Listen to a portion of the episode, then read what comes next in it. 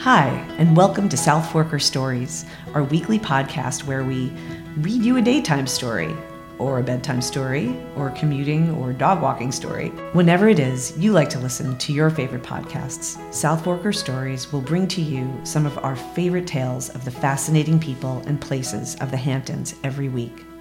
My name is Amy Zavatto, and I'm the content director for South Forker, and I hope you enjoy listening to these stories as much as I love bringing them to you. This week's story is about winemaker Roman Roth of Wolfer Estate Vineyard, a man who, well, let's get into the story and you'll find out all about him. A man for all seasons. On the advent of his 30th vintage at Wolfer, winemaker Roman Roth reflects Imagine if you had but one chance each year to do your job and do it well, and the efforts of everything you did and every decision you made all year long would hang on the success of this one opportunity. One chance to put out a magazine, one day to open a store and sell your wares, one home to build, one class to teach, case to argue, car to sell, meal to make, painting to paint. Now consider that you must also depend on the cooperation of the weather and have only one medium with which to work grapes. You'd think after 30 years of this annual do or die existence at Wolfer Estate Vineyard in Sagaponack, Roman Roth might be downright exhausted, or maybe even a little gloomy. But three decades under his belt only ignite his imagination and fuel the fire to keep creating and building as the winery's fermenter in chief. You can see this in some of his recent projects, like Oishi, a creative new cider release that uses sake yeast to turn sugar into alcohol, or Spring in a Bottle, Wolfer's smart answer to the no ABV trend and a successful stab at making non alcoholic wine that actually tastes good. Or that he took his iconic way with rosé from a little 1500 case release back in the 1990s and spun it into projects spanning Long Island, Argentina, and Provence, now a whopping 100,000 cases strong. We take it very seriously. We can't buy more hops. We can't buy a new batch of grain. All you can do is look in the mirror and say, shoulda, coulda, woulda. Roth says. We don't want to do that. Over three decades of vintages, he never has. Roth forges ever forward as both the talent and face of Wolfer and a partner since founder Christian Wolf passed away in 2008 and his children, Joey and Mark, came into the business. He is also the tireless flag bearer and believer in Long Island wines, which he insists should have their very own float in the Macy's Thanksgiving Day Parade. And if anyone can make that happen, it's probably Roth. He turned a generation of rosé skeptics into pink devotees. He proved that Long Island Reds can be righteous. And even now, at an occasion to look back and ponder, he's still looking ahead, dreaming about what's next. It's not easy to pull out the vintages that mean the most. They all mean something and carry a memory or a marked moment in his time at Wolfer and in his life. His eyes even light up at the mere mention of 2022, a gorgeous vintage in the Hamptons and on the North Fork. But at the risk of truncating a career well lived so far, here are just a few memorable vintages among the very many. 1992, the year that turned Long Island pink. How did Wolfer become synonymous with rosé? You might say this penchant for pink all started in a German beer garden. In 1992, German born Christian Wolfer needed a new winemaker for his fledgling Long Island wine project, Sag Pond Vineyards. Launched in a humble metal Morton building at 139 Sag Road back in 1988, Roman Roth, sitting through his final master's classes at the College for Enology and Viticulture in Weinsberg, Germany, wasn't looking for a job. He and his wife Dushy were planning to move to her home country of Australia and dive into the robust wine industry there. But one afternoon, a professor mentioned a winery in eastern Long Island that needed a winemaker pronto. On a lark, Roth decided to apply. I thought, well, most Australian wine is sold in England or America. I'll practice my English interview skills, he says. So I called up this winery, and of course, after the secretary, a German guy answered, and I never practiced any English. It was 1992, and although he'd been apprenticing and studying to be a winemaker already for a decade, Roth was just 26 and newly married. A week after that first phone call, Christian Wolfer flew back to his native Germany to meet with Roth in person. Wolfer landed at 8 in the morning. and straight away asked to taste the potential candidate's wine. Luckily, I'd made a wedding wine for my wife, Dushy, and me, and I had it in a bag with glasses and a little cheese plate. Who goes to an interview like that in the morning? he says with a laugh. We sat in this beautiful beer garden that was closed, and we had to wipe the morning dew off the table. We sat down in the beautiful sunshine together, and we had a beautiful Pinot Blanc, and we started dreaming. I came to America a couple of months later and never left. When Roth and Dushy arrived, Wolfer threw a big party, as much to welcome his new winemaker as to celebrate the end of summer on Long Island and in the Hamptons, particularly. It reminded me of the south of France. It was Labor Day weekend after the Hampton Classic, Roth says. And we came to the party, and the rosé was flowing, and it put the idea in my head we should make a rosé. And that's where it started. 1994 Gold in the Glass. The little German run South Fork Winery quickly began to grow, and Roth and Wolfer's equally ambitious spirits dovetailed into an overflow of ideas and plans. Our reputation grew, our production grew, our experience grew. We learned, we got bolder, he says. But the key was to break prejudice.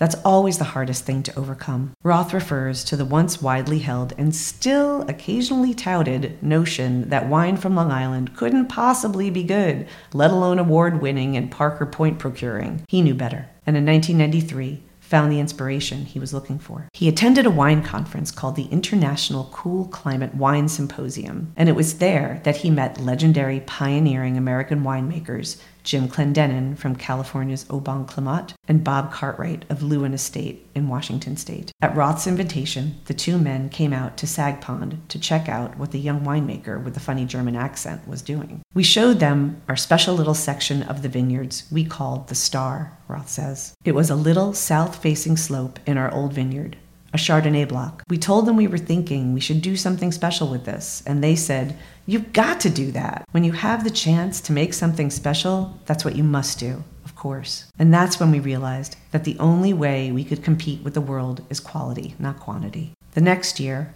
Roth decided to make his first selection Chardonnay, now known as Pearl. That first vintage was aged for 16 months in a just right balance of new and used French oak, and, as he tells it, became the most beautiful, lees driven, layered, and textured wine, showing off what Long Island terroir could be, all sea breeze and sun. It made the wine lists of some of New York's most lauded houses of gastronomy Jean Georges, Daniel, Lespinasse, La Bernardin, La Caravelle. It was unbelievable for a young Long Island winery, he says. It wasn't just a hobby or a little dream. That year, they built the stunning tasting room with sweeping views of their well tended vineyards and changed the name. Sag Pond became Wolfer Estate Vineyards. 2000, the 100 Point Journey. The second half of the 1990s was a boon. Between the boost of industry accolades, several incredible vintages in a row, and the arrival of talented vineyard manager Richie Pisacano, Roth began to look at the point scoring, price soaring wines in magazines like Wine Spectator with a new frame of mind. Wine lovers thought nothing of dropping $100 or more on a highly rated California bottle. Why couldn't Long Island do this? Roth Pisacano and Wolfer decided to trek to the land of 100 point, $100 and then some wines to find out. They traveled to Napa Valley and Sonoma, slogging through the tasting rooms of dozens of wineries, sipping, swirling, and spitting, seeking the essence of vinous success. At one particular well regarded winery, its tasting room walls plastered with boasts of 100 point and 99 point scores, they sat and tasted. The rose was sweet it was a disaster, Roth says. The white wine, which was very famous, also had a sweetness to it.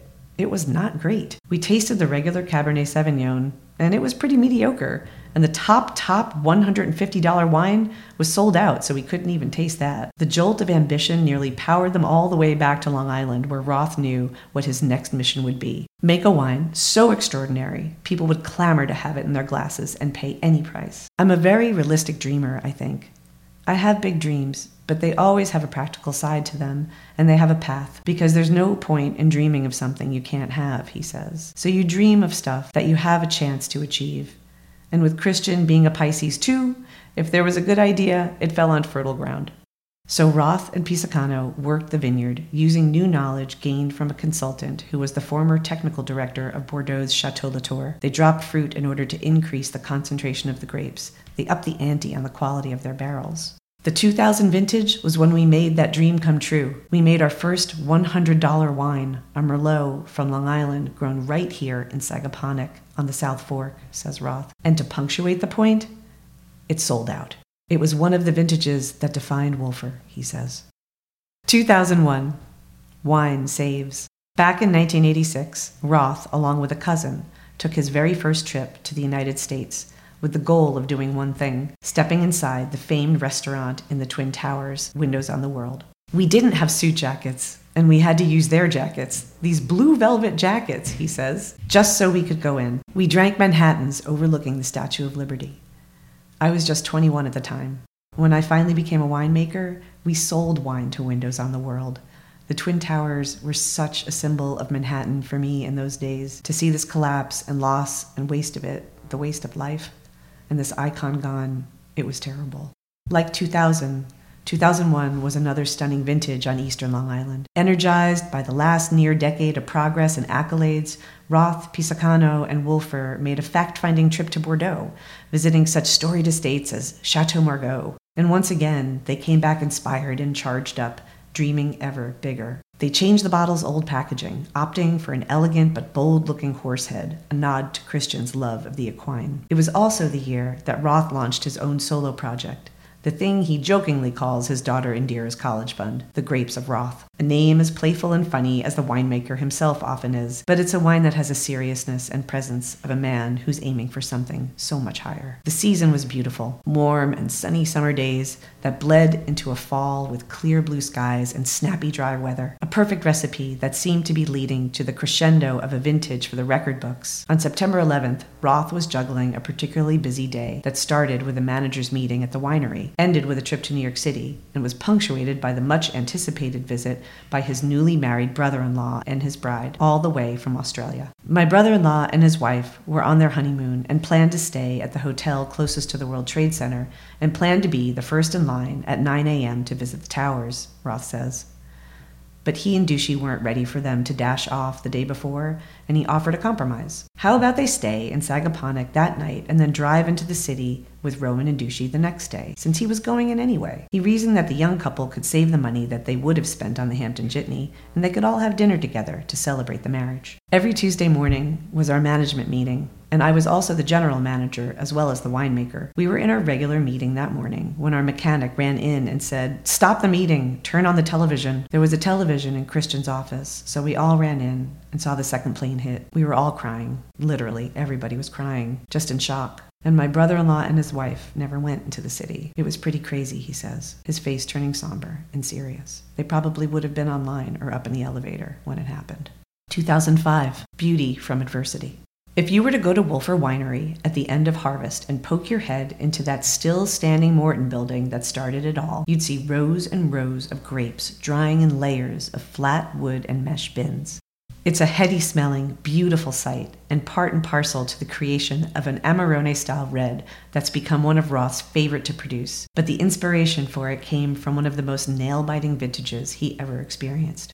The growing season for 2005 was wonderful until it wasn't. It was one of the best years. By harvest, we were far ahead in ripening, all the whites were picked and all the grapes were rosé, Roth says. But when the top reds were still hanging, the sunny, dry October weather viciously turned on a dime. Over a seven day period, 28 inches of rain fell on eastern Long Island, flooding towns and leaving vineyard managers and winemakers scrambling to decide what to do pick in the rain or perish from the deluge. Neither choice seemed great. Roth and Pisacano decided to wait it out. When the skies cleared and the winds off the Atlantic blew, drying out all the wet and mud, something interesting happened. The grapes, which had swelled from the rain and then dried from the sun and the wind, developed tiny little cracks and became extraordinarily concentrated. The sugar levels, or Brix as winemakers call it, began to shoot back up in the much improved weather. Eyeing the bunches, Roth plucked some and chewed. My God, he thought, this is kind of like Amarone, the voluptuous, lovely Italian wine made in Valpolicella from semi dried red grapes. The last fruit that came in after the storm was Cabernet Sauvignon, which made our first Amarone, Roth says. This again is one of the gifts. The fact that you never give up. We have this tenacity to overcome problems. And as a result, we made out of one of the most difficult years, one of the best wines we ever made. We watched it and we were patient. And didn't wise men say only fools rush in? That started our whole Amarone series that we now do. 2014, Bottling Summer. The passing of Christian Wolfer on New Year's Eve of 2008 was a devastating, unexpected blow. For Roth, it was the loss of his fellow German, fellow Pisces, fellow dreamer. And, truth be told, a moment of uncertainty, albeit a brief one. Brother and sister, Mark and Joey Wolfer, were no strangers to their father's successful winery, and, quickly after coming on board, made Roth a partner. What he didn't realize at the time, though, was he hadn't completely lost his fellow dreamer. He found two new ones. Roth knew back in 1992 that there was something about Long Island rosé. The influence of the maritime climate on the grapes, yes, but also the lifestyle of the Hamptons that embraced the refreshing, joyous, summery vibe. With a youthful eye, smart business sense, and a new sense of purpose, the three set out to make a new mark on the world. And, like that job ad Roth answered so many years before, it would come from a very unexpected place. Roth, Joey, and Mark held a fundraiser at Wolfer as a benefit for the group for the East End, and naturally, the three agreed to place an ad in the program for the event. But they decided to up the ante. Maybe they'd ask the designer who'd recently helped them to upgrade their wine packaging to create something special to show off their estate gold label rosé. The nickname of the estate rosé was Summer in a Bottle, and our designer made this image with a Tiffany blue background color, and the bottle made out of butterflies and bumblebees. It was the most beautiful ad, our first real professional ad, Roth recalls. We're all sitting at this fundraiser, and we're all admiring our ad on the last page of the program. Then lightning strikes me, and I say, Man, we should make Summer in a Bottle.